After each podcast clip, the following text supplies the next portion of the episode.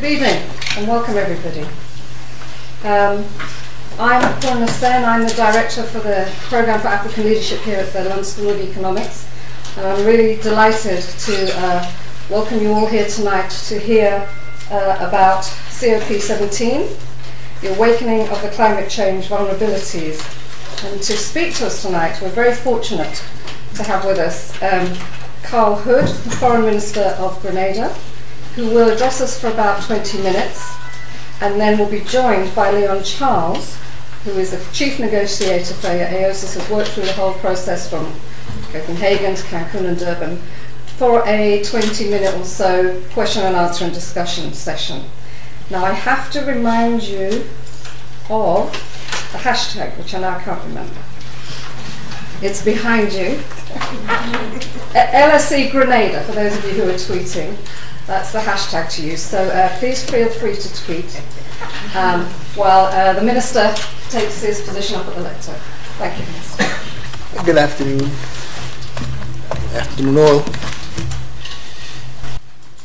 When I was asked to to speak and I looked at the topic, the awakening of the climate vulnerables, it reminded me of uh, one of those movies uh, one of those that spoke of the awakening of the machines, the, the rise of the machines. Uh, interestingly, we when we speak about the about the climate and about vulnerable states, we often ask ourselves, what is vulnerability? And also, the question as whether or not this, this idea is just an idea, or whether it's a, a reality, has been a debate that has been going on for some time. There are some who, who think that we are just blowing hot air, while others believe really and, and in truth that there is a problem with our climate. Now, I like to think of what's happening with our climate and with the whole debate on climate change. In an analogy that I would use uh, from a story that I was that I heard some time ago, a story about a pig and a chicken. That they both were uh, looking at a sign which says bacon and eggs for breakfast. and the chicken was all excited and saying to the pig, They're talking about us. And the pig said to the chicken, For you, it's an offering. For me, it's a sacrifice. You know, you cannot get bacon from a live pig but you get eggs from a live chicken. Chicken always could give an offering of an egg. To get bacon, the pig has to die. We, as small island states, are like the pig in this whole story. We are the ones who are being sacrificed on the altar of development. And I say development, and I would put development in, in quotation because I do not think, I do not believe that in some ways that development is accepted in a holistic way. Development, but at what cost? Development, but whose development are we talking about? When we speak of development and poverty alleviation, whose are we speaking about? Are we speaking about development for the larger, bigger countries? Are we speaking of development for smaller countries? How do we measure development? How do we measure progress? These are questions that I think we need to bring on board and understand that to some, if it's development at all costs, who pays the bill? And I must say here, that we in the small island developing states are the one who pays the bill. Because uh, I remember my first experience in, in Cancun uh, when I became the minister responsible for foreign affairs and environment and meeting with Leon Charles, who gave me all the briefing, and going into Cancun negotiations and sitting and listening to countries speaking about equitable access to atmospheric space. It sounds as a very nice phrase, doesn't it? That we are asking for equity. But when you break that down to equitable access to what? What they're actually saying to us is that the developed countries over the years have developed in a way that they have polluted the atmosphere. Now we want our rights, our equitable rights, to do the same thing.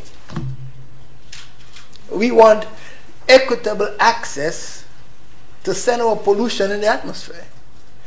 And we, as small island states, are supposed to accept that. I'm sorry, but we have said, we've said it repeatedly that we cannot accept that.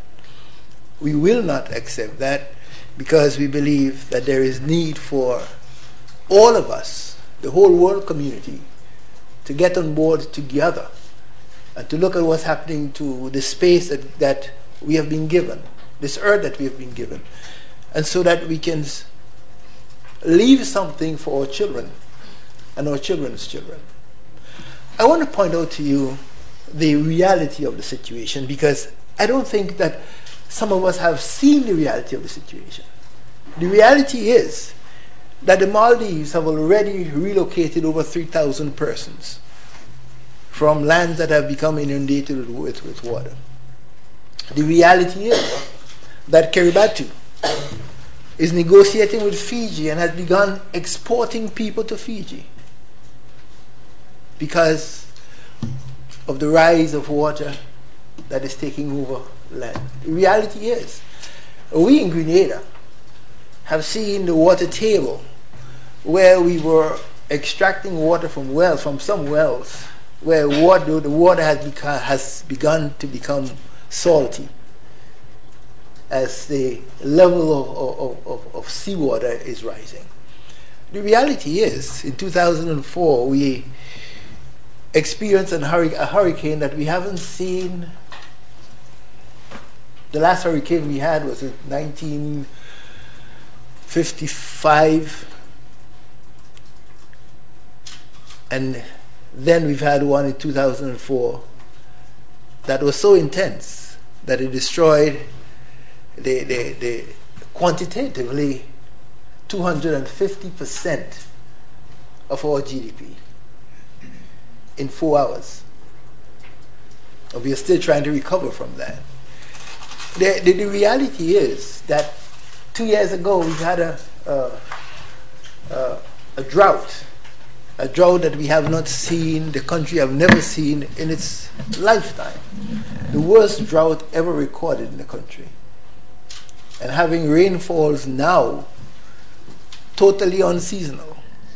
In the middle of the period that's supposed to be the dry period, we've had two floods, major floods in the dry season. That's the reality that we face. That's the real reality that we face. And so we have had, to ask the question what is it that the larger countries want us to accept? What is it should we agree to?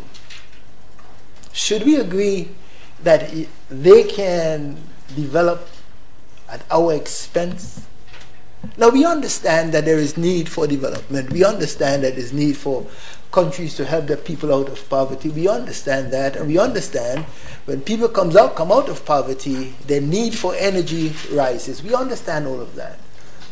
But we also understand another reality that we can develop in such a way so that we can leave something for our children and children's children.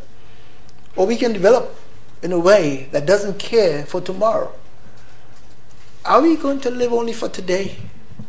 Or, or do we care about tomorrow? And that's a question that I think was very foremost in our minds while we were in Durban. We are talking about saving tomorrow, today in Durban, and we saw with frustration that even though the words were spoken, the actions around the table was not such so as to save tomorrow today. But we are trying, trying to give to us, as it were, business as usual. That we are going to just talk some talk and then walk away and says we had a good meeting, but there was no outcome. And so we had to do what we felt was necessary to get persons to understand that it is not an academic exercise. It's much more than that. It's a reality of our development. It's a developmental problem that needs to be addressed. Because why should I, why should I subject my country to possible annihilation? For example, one of our countries in the Caribbean, Barbados, and I'm sure most of you have heard the name Barbados. Barbados is practically flat. Now, think about a sea level rise, uh, and it won't take much for Barbados to go under because of the levels that Barbados is. Should I sit back and watch Barbados sink? No, I, I, I, I, cannot, I cannot, I cannot accept that. This is totally unacceptable for me. And this is why we, have had to ask the question what is it you want from us? Yes, we are small. Our island is 133 square miles, 103,000 persons. You can pick up uh, uh, everybody and fit them somewhere in, in a little bar in London and nobody knows they're there. that's, that's how small we are. That's the reality. But the other reality of that is there's a place called home. And it matters not whether it's big or small. And I'm sure those of you who may be from a small town, even though you live in a big country, you would always call that town home and want to go back to home. Because there's something about home that, that, that, that speaks to you. Something about my country that speaks to me. And no matter where I go, I still want to go back home. That, that's my home. The thought of losing home is totally unacceptable. And the thought that others would not care whether or not we lose home is again unacceptable. And this is why we, we had to ask some very hard questions. And the problem of, within our negotiations is that it seemed to us that whenever we speak the hard words and ask the hard questions, we are looked at as though we are the problem as though we are the ones who, who, who do not want uh, uh, the negotiation to go forward. We, we are being treated as though we, we are the stallers in the progress of other nations. But we are not trying to stall anything. We are saying, treat us as equals. We are people too. We, this is our land. Treat us with that respect. And let me, let me also point, point out to us when you look at the whole, the whole idea of, of growth, of, of development, of livelihood, we, we must come to the conclusion that it is totally impossible for a country to survive if the external forces against it is of such that mitigates against the survival, especially a small country. Being small and facing the, the, the, real existential threats of, of climate change and knowing that you had nothing to do with that. You didn't cause the problems, but you're facing the real uh, result of the problems. And yet, those who have caused the problems are only going to say to you, Oh, take $5 million and keep your mouth shut. I'd rather keep my mouth open and leave the money alone. Because I would not sell my future, my children's future, my nation's future just for a few dollars, no matter how much it is, because you cannot replace home. And that's the message that I think we need to bring. That the message that I think that all of us need to have. We need to have that constructive engagement where we recognize each other, we respect each other, and so that we can build together. In Durban, we have made some progress, but not much progress. We are still not very uh, happy that the right now the some of the developed countries are trying to rewrite what happened in Durban, trying to recreate uh, a different scenario whereby instead of um, raising up the level of, of, of ambition where mitigation is concerned, is looking towards 2020 as a possible start, where all the, the, the science is saying to us by 2015, 2018, if you don't do it, you may reach to the point of no return. It seems that they still haven't got it. And so we would continue to speak and continue to pursue until we get a total buy-in to the problems that faces us. As I was saying, we, I, I could speak for the next two hours if given a chance, but I know we just have 45 minutes and we want to leave um, time so that we can ask questions. Uh, so let, let me close by saying that one of the things that we were able to do and which we would continue to press on with is f- forming alliances. As small island states, we were able to form alliance with, with, the, with the EU to stand together in this fight. And I, I really want to thank the EU for, um, for seeing that it is not just our problem, but all of our problem. And so we are able to form these alliances that we could speak together with the same voice to try to bring to the minds of persons, uh, uh, those who are not listening, the, the fact that what we want is sustainable development with the emphasis on sustainable. Not just development, but sustainable development. We want development that would not harm the planet. We want development that would not harm our neighbors. For example, you, I mean, every country that I know, you cannot build your house and allow your water to run off into a neighbor's yard. Your wastewater should not run off in the neighbor's yard. There are zoning problems there. There are serious problems here. And they will say to you, we cannot accept your building. You must control your waste. We cannot allow that the waste of the developed world to be our problem to clean up. And we cannot accept just mere adaptation funds without strong mitigating actions. Because, and I close with this, something that I've learned as a child when we were doing our little experiments in, in, in, in science, where you, you take a frog and you put a frog in a pot of water and you light a stove under the frog. And the frog would adapt to the changing uh, condition of the water until it dies. Funny thing, the frog thinks he could adapt. But there comes a point when adaptation cannot continue. Think about the dinosaurs. They couldn't adapt after a while.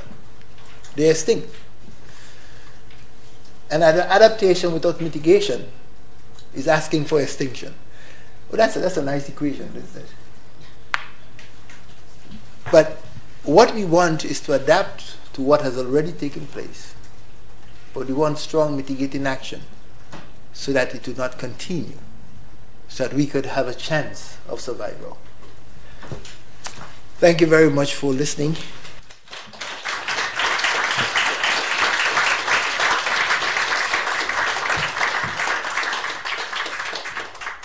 And we open for questions. Yes, would you like to stay there for the questions? or would you like to sit down? So we'll let you stay with the stand if that's okay with you. I had re- um, resisted making many opening comments because we have so, such little time, but I do just want to, um, I think, underline some of the comments that uh, His Excellency has made. I think if you've never been outside the West or the North, to really understand the situation of small island states is quite a challenge. And I think that's what's come out in the politics you talk about of the developed and the developing, the polluters and those paying the price now.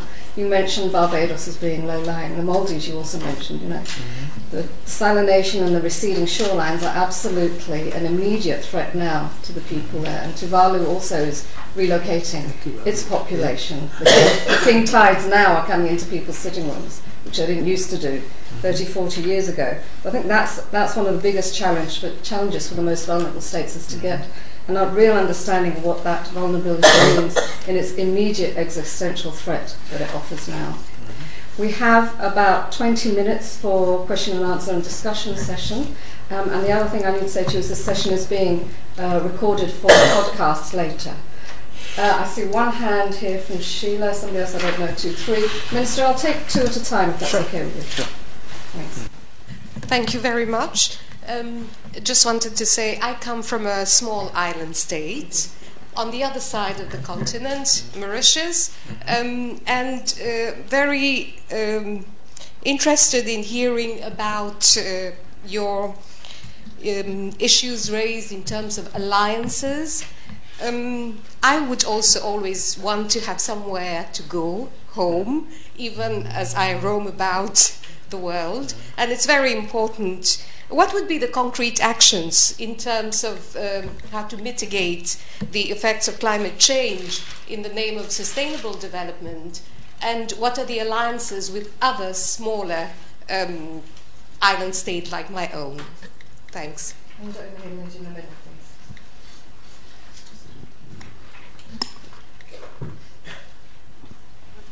Hi, my name is uh, Robin Webster, and I write for a website called Carbon Brief about climate and energy issues. Um, first, I wanted to say thanks for your um, talk. I found it very moving. Um, I had a question. Sometimes we debate with people here who say it doesn't really matter what we do in the UK. We're only two percent of emissions uh, you know, whether we build wind farms or try and reduce our emissions here doesn't matter on the global stage, and we should be concentrating on developing technologies rather than thinking about our emissions here in this country. I was interested from your experience of the international negotiations. Is that true? Like, when you're actually there, when you're negotiating, does it matter what happens in the UK? What, does it matter what's happening in Germany? What impact does that have on the on the negotiations? Thanks.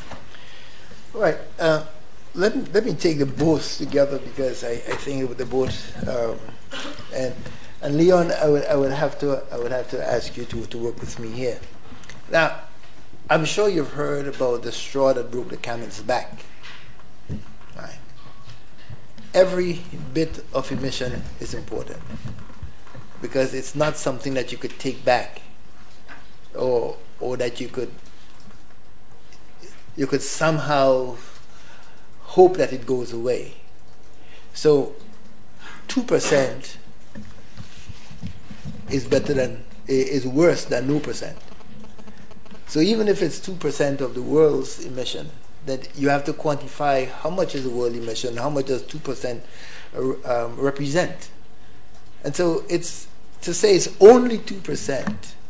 It's like saying to uh, a, a woman who is um, six weeks or, or, or pregnant. Say you're just slightly pregnant.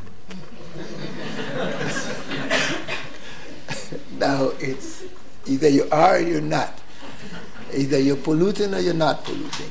Either you're working towards um, a green uh, a green world or you're not working towards that. And we are saying it's best we work for uh, a development that does not pollute. Because whatever pollution you put out in the atmosphere, it's there and you can't take it back. All right. Now, in speaking of alliances, what, what, what are you trying to do is, is trying to build, uh, to get things to become, to come to the place where there's a critical mass of, of voices, of countries raised together against what is happening in the world. And um, we cannot allow the bigger players or, or the bigger countries to hog the spotlight while the smaller ones are not heard. And so smaller ones like ours have to speak louder and firmer because we're small. It's like a chihuahua who, who makes a lot of noise. Um, it's not big, but they can be very, very aggressive, though small. We, we have to make enough noise. Because, again, as I said, home is, is, is a place that you, you always want. And you, you can't, losing home is, is unthinkable. Uh, to think that you cannot go back there, that to me is, is, is beyond reason. It's unthinkable.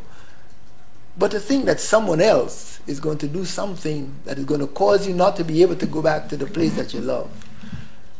You know, we even thought about the question about whether or not that this can be termed a crime. And as the International Court of Justice to look at that and ask, is that a crime? Can countries be prosecuted for doing that? Can we raise the, the, the dialogue to such a point where it becomes something that is totally unacceptable for any country to do that to the other one. Because uh, to me, it's, it, it to me is all or nothing. Either we work together to achieve a, a, a proper goal, or we allow countries to die, which is something that we really cannot accept. Would you like to say something? You want? I think. Um, I think, I think, first of all, good afternoon, and thank you very much for being part of the audience. I think it's good to see so many of you around. Um, Mr. Wall has spoken, I think, on the question of the emissions that every, every ton of, of carbon comes. I want to spend a little time on the question of alliances, just to strengthen what the Minister has said. You have to understand the context of the negotiations. That when you go in there, it's one supposed to be one country, one vote. But when the negotiations commence, you have, for example, the United States, who have a, a delegation of 200, complete with lawyers, economists, technicians, and everything else. And then you have Mauritius with a delegation of two. and then you have sometimes as many as 20 sessions running concurrently. The US could do it because they have specialists on every issue. So they have people in the 20 sessions. When they run into the night, they do shifts. People sleep, some come in in the late night, and they always have people who are fresh. Mauritius has two who has to figure out which of the 20 sessions should I go to and how long, how many days can I go without sleep. Because the last three or four days, we really go through the night all the time. If you follow the news on Durban, Durban finished Sunday morning mm. mm-hmm. when we were supposed to finish the Friday night. Mm. And from since about Wednesday, we went deep into the night. The last two nights got two, three hours sleep, and they keep going. Small islands have the same people all the time. The large delegations have rotating staff who are always fresh. So, while it's theoretically supposed to be one country, one vote, you start with this great imbalance. Add to that the fact that you're dealing with a very technical negotiating issue. Lots of science. They have their researchers. Does Mauritius have a researcher on? The answer is no. So then the question comes up for us to be able to combat them, we also have to have information on the same level, which and to be able to talk to them at their level. And therefore, the only way which we can do it as vulnerable countries, small island states, Come is to use the expertise across the countries. So, for example, in AOSIS, we have 43 countries. When we did the math, 43 by 2 gives us 86. If you open a team, all of a sudden Mauritius no longer has 2.2 delegates, it has 86 delegates because we assign different issues to different countries. And therefore, just from the sheer practicality and logistics of participating, it's important that countries come together as groupings to level the playing field. So that, that's the first important um, reason why the alliances are strategically important. Beyond that, though, the minister made the point about critical mass. You need to get a critical mass of countries supporting a particular issue for, for, for acceptance to take place. However, when the United States speaks, and I'm using that not because they're the bad guys, but just as an example of the power imbalance. when they speak, if Mauritius speaks after, what Mauritius, what the United States has said carries a lot more weight from a decision-making point of view than what Mauritius has to say. So when the United States speak, we need to get 10 Mauritius to speak to balance the, the power, the power relations. And therefore, for example, as we began to advocate for 1.5, for example, initially it was just the AOSIS countries, the 48 AOSIS countries advocating for it, and then the G20 countries advocating for 2 degrees. But their 20 countries had a lot stronger voice than our 43 countries. Mm. So what we ended up doing was mobilizing other vulnerable groups. We got the LDCs to join us, we got the Central American countries to join us, and right now we have over 100 countries who since Copenhagen have been advocating for 1.5 degrees. The net result of that was that in Copenhagen, even though the G20 came there and wanted to stick for 2 degrees, we were able to get them to agree that we needed to look at the science of 1.5. And there's a review of the 1.5 target, which is now starting this year and should be finished by 2014. But you were only able to do that by developing the critical mass of over 100 countries to call for it to combat the 20 G20 countries who wanted the 2 degrees. So the second reason why we must have strategic networking is that we need to get enough voices in the room advocating support for a particular issue because whether we like it or not, there are practical, logistical disadvantages we start at and practical power disadvantages we start at. But when you add that to the fact that some of the big countries use their economic power, for example, if we have very strong negotiators, sometimes go to our government and say, look, negotiator X is problematic and could harm your our relationship. And we've had examples where negotiators have been pulled from negotiating teams because powerful countries have complained about them. Fortunately, my minister supports me, so I've never had that problem. But we've had countries which have had that problem. And we can only only counteract these things by developing strategic alliances where we have sufficient critical mass so that these strategies cannot be used against us. So that is why it is critical, as the minister said, that we had alliances in Durban, and we had a very good alliance with the EU, um, the LDCs, and so on, the other independent countries. And going forward from here to consolidate Durban, it is critical that we continue to strengthen these alliances, because that is only how we will really get the, the, the, the, real needs being addressed and the real problem being addressed in a manner that is going to benefit everyone. Thank you. Lovely, thank you. I think we'll probably have time just for two more questions, and the hands that I saw were the gentleman at the back and the gentleman here. Uh, and if you could make them short, then there might be time for more, I don't know. Hi, my name's Michael. Um, I'm a graduate student here at the LSE, and I'm from the United States. So, unfortunately, back in America, I've interacted with a lot of people who dis- who deny the science behind uh, climate change. So, my question is: Do any of the um, people at the negotiations actually have the audacity to deny the science? And if they do deny the s- science, what do you say to them?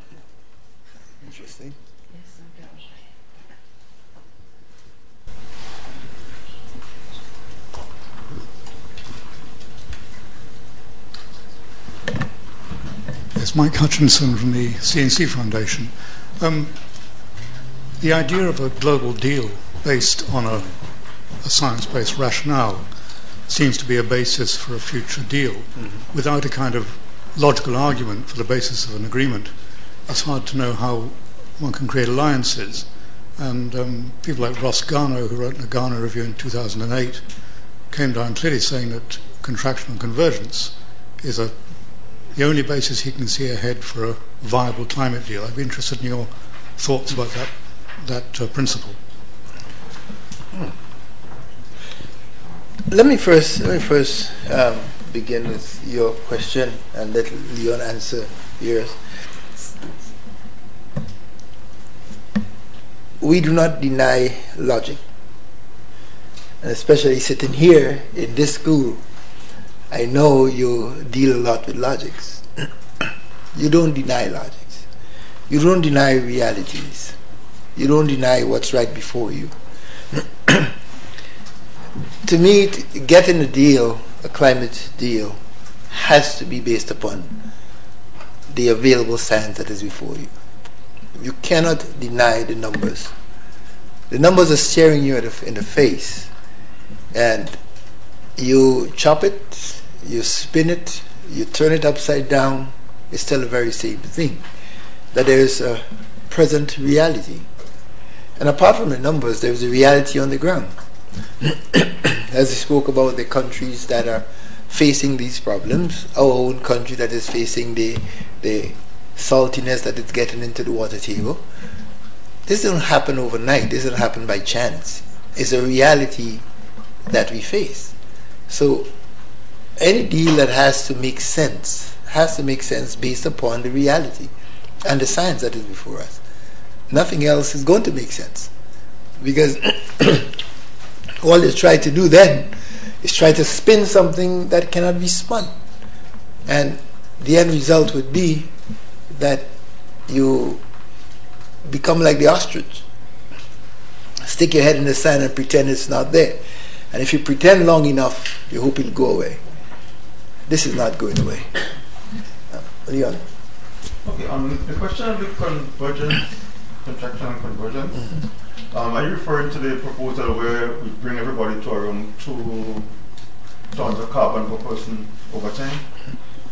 Yes, this, this doesn't say let's do that. It says let's react to the available carbon space, mm-hmm. a finite carbon budget, mm-hmm. share it on a per capita entitlement basis, mm-hmm. which would create pressure for developed countries to cut emissions fast, give some space for developing countries to increase emissions until everybody falls down within the, the overall budget. Uh, it's backed by many faith leaders, by many, by the medical profession, by people like Ross and, and Stern has a view, strange view. He seems to shift his goalposts on, on this one, but um, it has increasing support. That's that's the key thing. It's a very equitable and, and um, powerful idea, I believe. Okay. Um, our approach is that we have not really been using these kinds of models. I know India and so have been using it because it, it favors their argument that their per capita um, emissions is yeah. much lower than the developed world, and therefore they need room to grow. Our approach has been, look, we have a problem. The problem is that there is too much emissions over there, and it has to be reduced. We've had a historical track record of emissions coming from different countries. The important point going forward, though, is that we all have to have to come together to reduce emissions going forward, because what happened historically is already there. And therefore, we have been trying to see if we can use an approach where parties, countries come together and try to all move on a low development pathway, while at the same time we try to develop technology. So contraction and convergence is something which may be possible in the long term, but we don't see it necessary to start with a contraction and convergence objective. There are many other frameworks. There, there is the Greenhouse Development Rights Framework and so on. There are other frameworks which could be used. The important thing at this point is to start the process. If we look, for example, at the Montreal Protocol with the ozone, what has happened is that once the process has started, the reductions have actually taken place much faster than anticipated. The technology has actually moved much faster than anticipated. And if you look at the history of technological development, one technological leap always lays the basis for another technological leap. So contraction and convergence is something that may be commonplace down the line, but what's important now is to get the process started, get the world oriented, and then respond as you move over time. And if down the line we get to the point where we could begin to, or we need to look at contraction and convergence, we could look at it. But the modeling we have done is not based on that. It's based on countries using their mitigation potential, using low carbon technologies, and bringing it down as rapidly as possible in keeping with economic realism. And the modeling we have shows that this is feasible and it could be done once we start early enough and peak before 2020. If we peak after 2020, the rate of decline required too steep and too expensive to be feasible. So that's why we must peak by 2017, 2018, and not post 2020. The, the, the, question about the denial from, from the. Oh, sorry, the US. No, I don't think anyone is brave enough to come to give you We don't have that problem. Okay, I, I see more hands up, but I know uh, Mr. Hood has to leave at 5.45, so I'm not sure we can I, I, I don't mind staying. You can take another round? Sure. Okay, lovely. I think they were before you, so I'll go to the two people here. Hi. Um, so I was very interested in your talk about the idea of losing your home. And within the concept of losing your home, you lose not only ways of life, but you also lose a legitimate political identity and political structure. And so, what I'm wondering is for those people who are having to be relocated, what is is there hope that they can manage to maintain some of their political and civic and social practices and rights mm-hmm. as things move forward in less desirable ways? That's a difficult here. Okay. All right. Who's the other questions? That's Right, Judge sure. next one. Sure, go ahead. Um, good afternoon. My name is Marco Bonica and I go to Richmond University. I'm writing my master's thesis on uh, the Durban's pre-negotiations, and in particular focusing on the transitional committee meetings. Um, I have two questions for you. Um, the first one is: Did Grenada play a role um, in facilitating the uh, the Durban's pr- uh, negotiations during the pre-negotiations? Yes. Can you, can you repeat the question? Uh, did Grenada play a role during the pre-negotiations uh, process that facilitating the negotiations themselves? Okay. Well, that, that's a simple answer. Yes. at, at the time, Grenada was, ch- was chair of AOSIS, the Alliance of Small Island States, and um, our negotiators definitely has been to all the meetings, um, going leading up to, to Durban, and outlining the the realities that we face and trying to keep the small and developing states focused. Um, Leon would, would, would, would talk, but let me answer your question. That is the problem. That is the real problem. Being relocated from your home is one thing, but losing your identity is another. And no matter where you go, that that part of you, that identity, is difficult to recreate. Even if land is provided for you to say, okay, say Grenada, you're 133 square miles. I'm going to find 133 square miles in the UK and give that to you to repart to move all your people. It's not the same. It's not the same. Island life is not the same. Where you are is not the same. Your, your whole your whole uh, makeup, your your your practices, your everything is, is different. It, it cannot be the same. So that's why it is such an unthinkable thing to lose your home, to lose your, your habitat, as it were. Um, and this is the thing that I, I, I would wish that the, the world would understand that you cannot just move a person because there's too much to move. And there's some things, some intangibles that you really can't move. Uh, some, I don't know how to call it, but, but you, you are linked to that place in such a way that you really can't move that. And you'll always feel that, that you, you have lost some invaluable thing that you would never be able to retrieve. This is what we, we always need to bring to the minds of persons. So, so to move a, an island is, is, unthink- is unthinkable. Yeah, Okay, let me just add to the answer on the the pre-negotiation process. You asked specifically about the Transcom. Yeah. Right? So I answered that question. I get a broader answer. The transitional committee was set up in Cancun with specific representation. So, for example, the Alliance of Small Island States, whom we represent, was given two seats. We assigned those two seats to through our internal processes to Barbados and Samoa. So the countries which attended the meetings were Barbados and Samoa.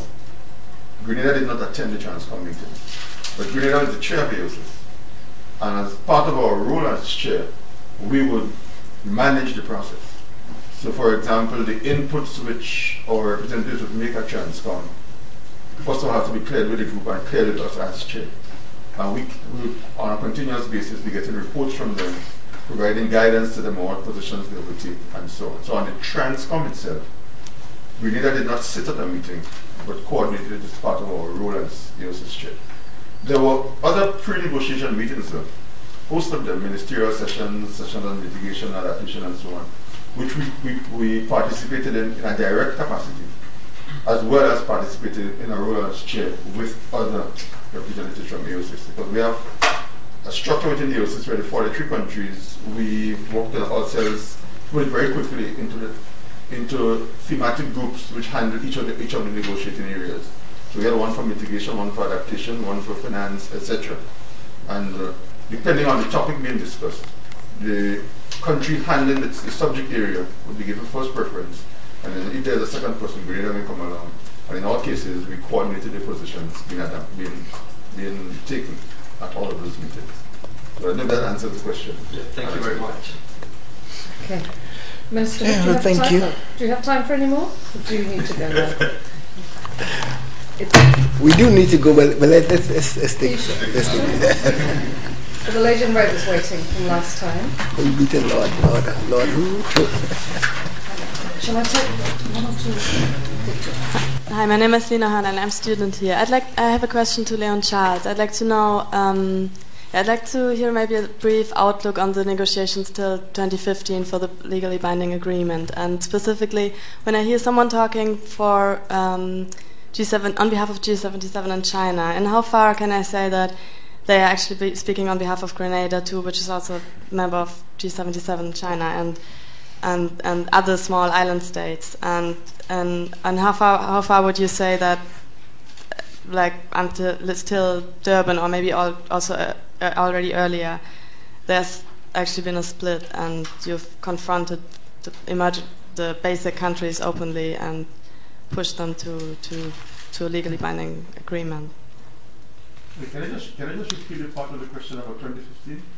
Um, yeah, and the, I mean, if you could briefly out, outline the, the big um, uh, milestones in terms of negotiations that you see mm-hmm. that, that are important.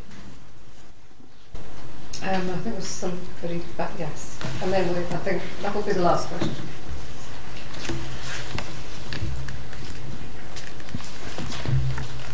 Uh, Chris Main, LLM UCL.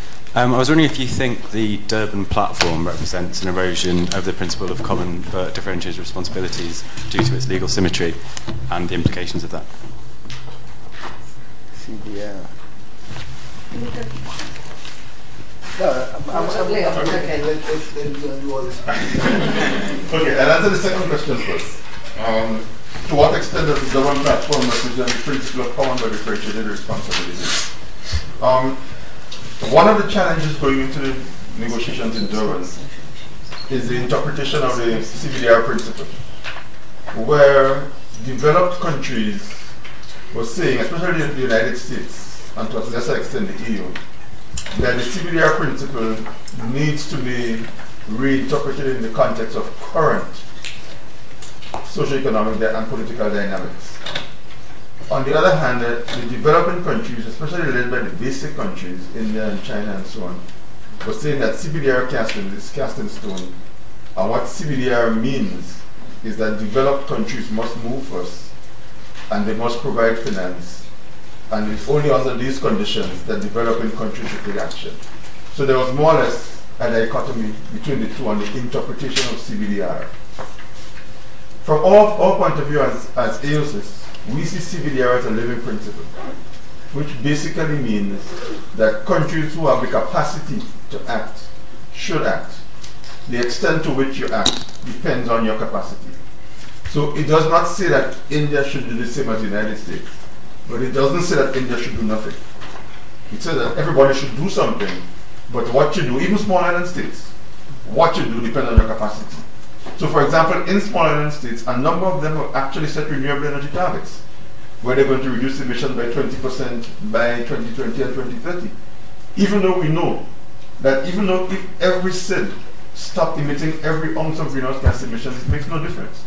Because the, the, the emissions of all the small island states together is 0.49% of global emission. But despite that, we have still decided to take an action because at the end, every ton of carbon counts. And that is how we view CBDR. So what Durban has done is not dispense with CBDR because CBDR is part of the convention. It cannot be dispensed with. What Durban has done is provide a space for an, a reflection of CBDR and what does CBDR mean in the emerging context.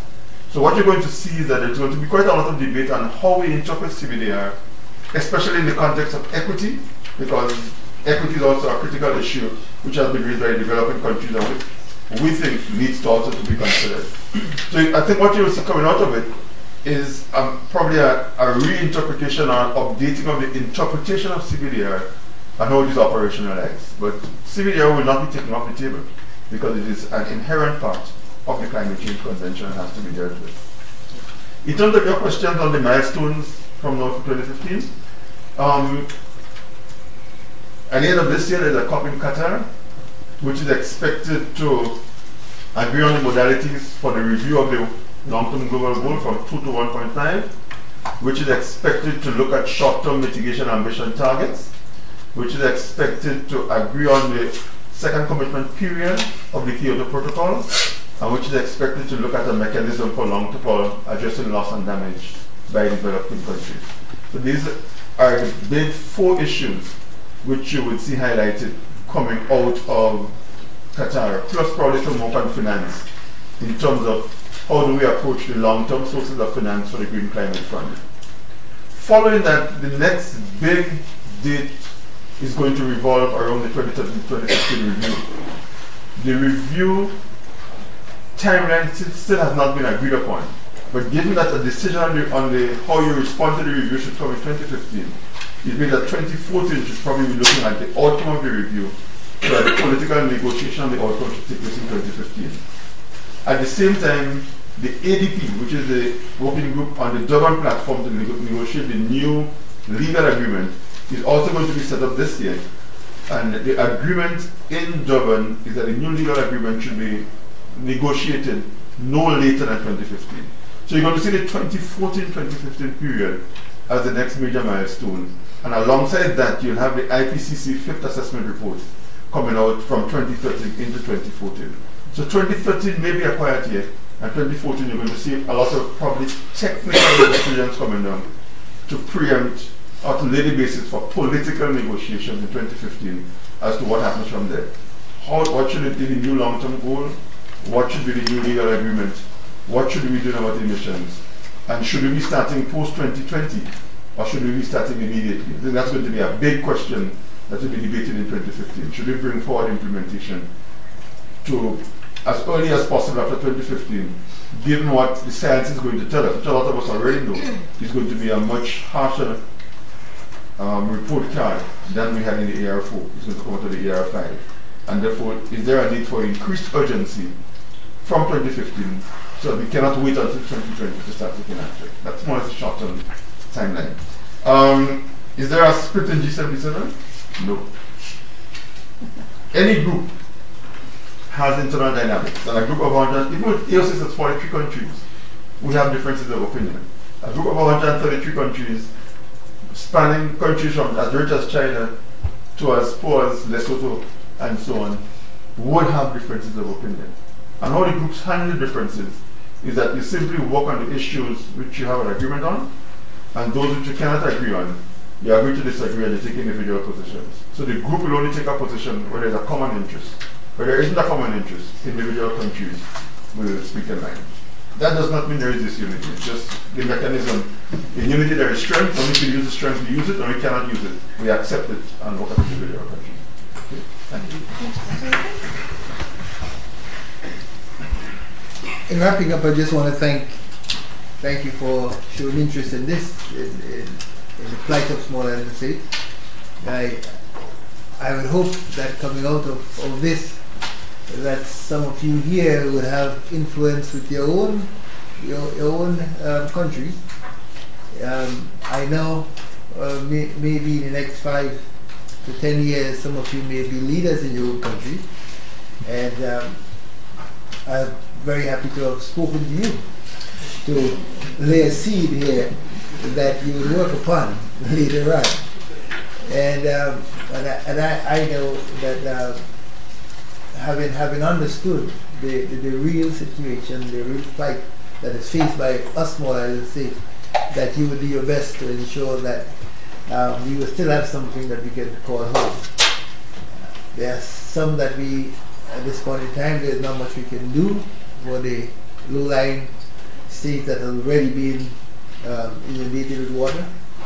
But we hope that we'll be able to stop that. Uh, progress is not a word. Deterioration. Deterioration. and, and be able to help all of us to continue to have a land that we can call home. Thank you again for your attention, and uh, we really do appreciate that.